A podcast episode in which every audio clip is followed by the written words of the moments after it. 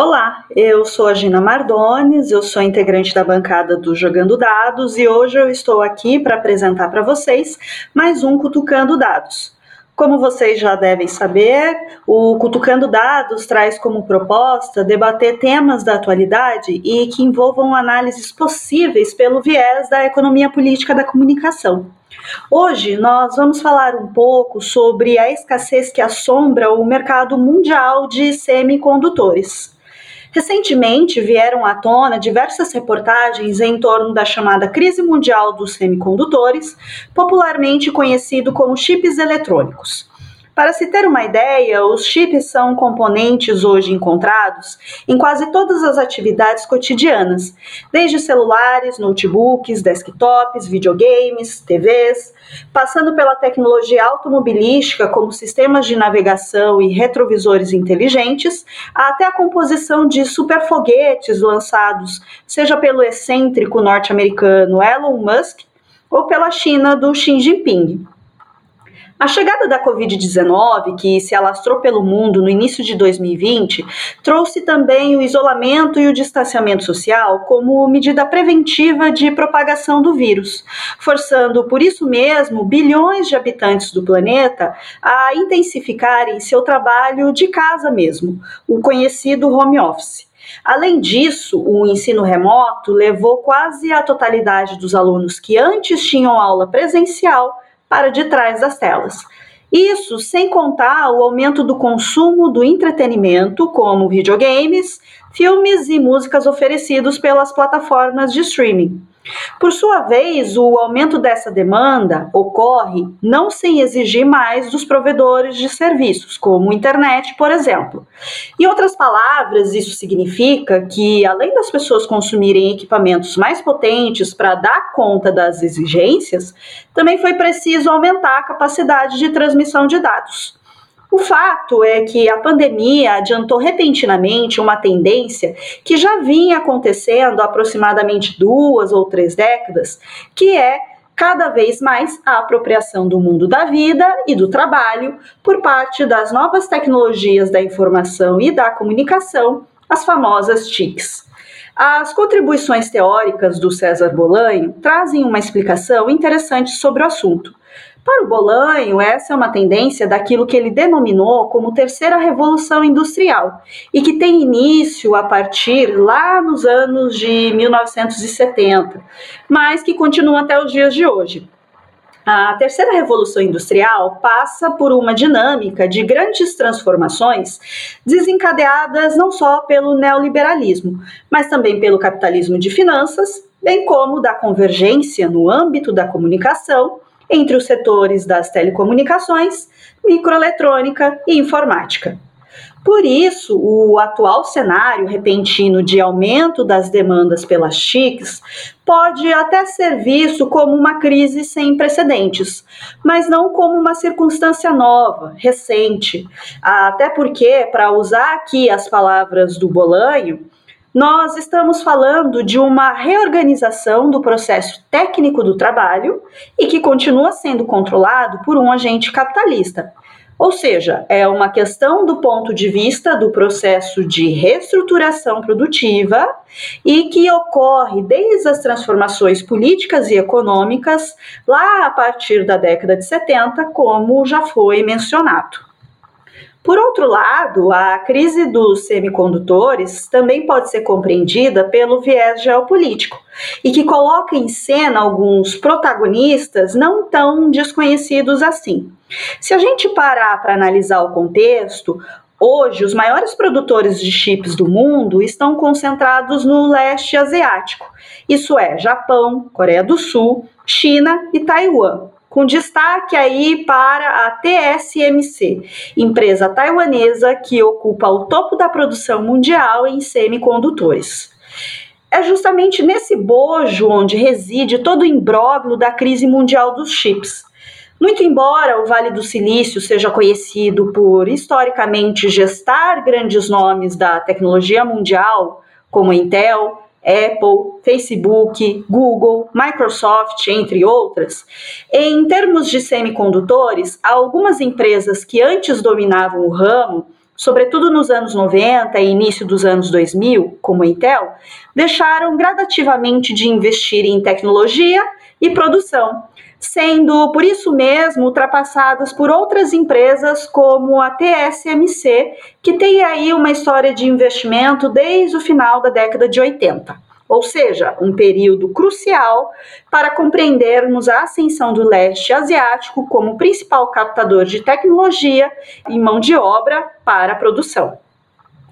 Nesse sentido, a teoria do sistema mundo do Immanuel Wallerstein nos ajuda a entender um pouco essa reconfiguração geopolítica a partir de uma totalidade histórica.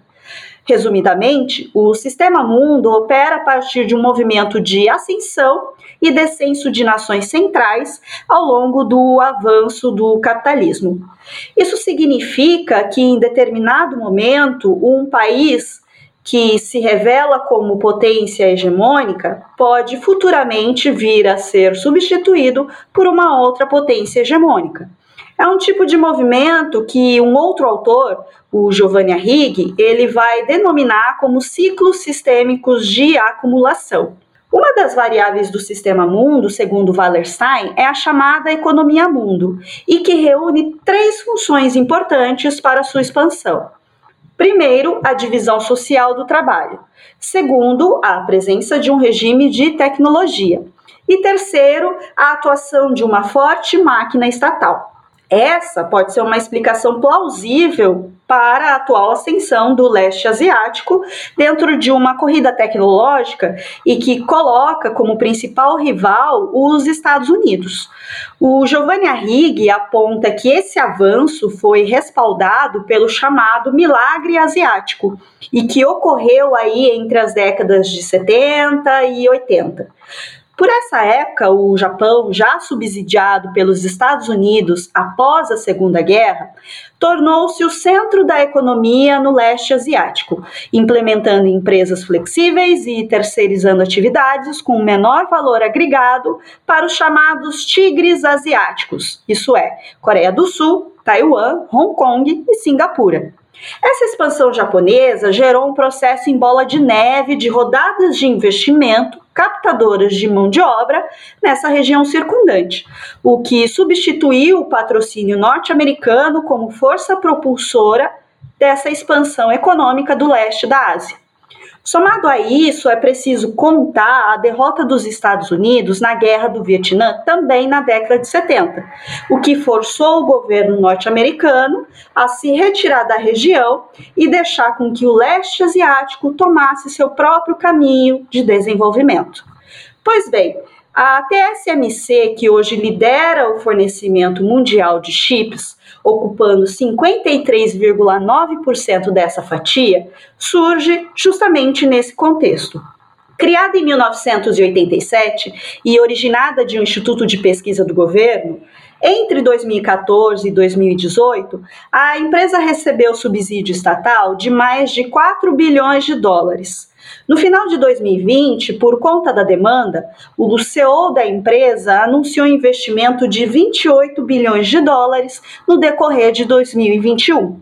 Isso porque a fábrica da TSMC já estava operando com 100% de sua capacidade produtiva. Essas cifras inimagináveis colocam na pauta do debate a importância da atuação estatal em uma área que demanda investimentos iniciais exorbitantes.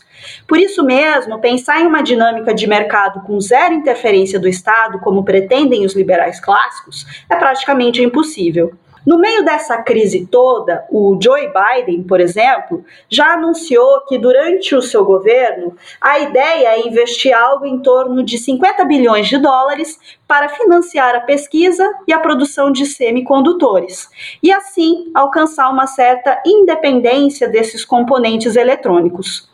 Hoje, não apenas os Estados Unidos, mas também a Coreia e a China dependem da produção em massa da TSMC. Para se ter uma ideia da dimensão dessa dependência na atual crise dos chips, a Apple, por exemplo, tem enfrentado dificuldades para alavancar o seu recém-lançado iPhone 12, além de ter que adiar a produção de iPads e MacBooks, tudo por conta da falta desses semicondutores. Por sua vez, a chinesa Huawei, maior consumidora de chips da TSMC para celulares, tentou sem sucesso voltar-se para o mercado nacional. Apesar de ter know-how para a produção de semicondutores, a China ainda fica muito aquém da tecnologia taiwanesa. O sucesso da TSMC não se explica apenas pelos pesados investimentos financeiros, mas também pela captação de uma mão de obra qualificada, ou seja, cientistas e engenheiros que criam arquiteturas poderosas de semicondutores, como a famosa tecnologia ARM. Apesar de ser uma tecnologia britânica, a produção em massa da arquitetura ARM só é possível graças à TSMC. O chip ARM é hoje um dos semicondutores mais avançados do mundo. Resumidamente, trata-se de uma tecnologia que permite maior eficiência, despendendo a menor quantidade de energia possível. Esse é o chip procurado por grandes servidores, como a Microsoft, por exemplo, que precisa operacionalizar máquinas com alta performance. Também é o chip queridinho, digamos assim, da Huawei, não à toa, os Estados Unidos impuseram recentemente grandes sanções ao Taiwan como retaliação às vendas da tecnologia ARM para a China. Isso, sem dúvida, está no centro da já conhecida guerra do 5G e que envolve a disputa pela oferta de infraestrutura dessa nova tecnologia. Ao que tudo indica, essa crise deve ser amenizada com muito otimismo só a partir do segundo semestre de 2022. E como fica o Brasil no meio de tudo isso? Bom, desde 2008, o país conta com uma fábrica estatal de produção de chips, a CEITEC, Centro Nacional de Tecnologia Eletrônica Avançada, hoje vinculada ao Ministério da Ciência e Tecnologia. Além de ser o único centro da, América Latina a desenvolver sensores em silício, o CEITEC, que desenvolve importantes projetos de pesquisa na área da saúde, como tecnologias de ponta para detecção precoce do câncer, encontra-se hoje em processo de liquidação determinado pelo próprio governo federal. Embora nos últimos dois anos houvesse um aumento de 154% na produção, o atual governo considera a Ceitec como uma companhia que ainda dá prejuízos.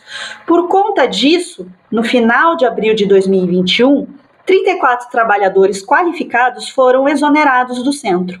Ora, por se tratar de uma estatal, é claro que ela depende de investimentos diretos do Tesouro Nacional. Mas o que fica claro é que o financiamento em pesquisa e desenvolvimento é colocado como última das alternativas por parte da vigente política brasileira. O resultado disso fica evidente na dependência externa do país, que hoje precisa importar cerca de 90% dos semicondutores. Restará aos brasileiros pagar uma conta elevadíssima, não apenas devido à crise, mas também por uma negligência deliberada do governo em vigor. Este foi mais um Cutucando Dados. Eu espero que vocês tenham gostado do tema e nos encontramos uma próxima vez. Lembre-se, se puder, evite aglomerações, fique em casa e espere a sua vez de receber a vacina esta certamente virá sem o chip. Até mais!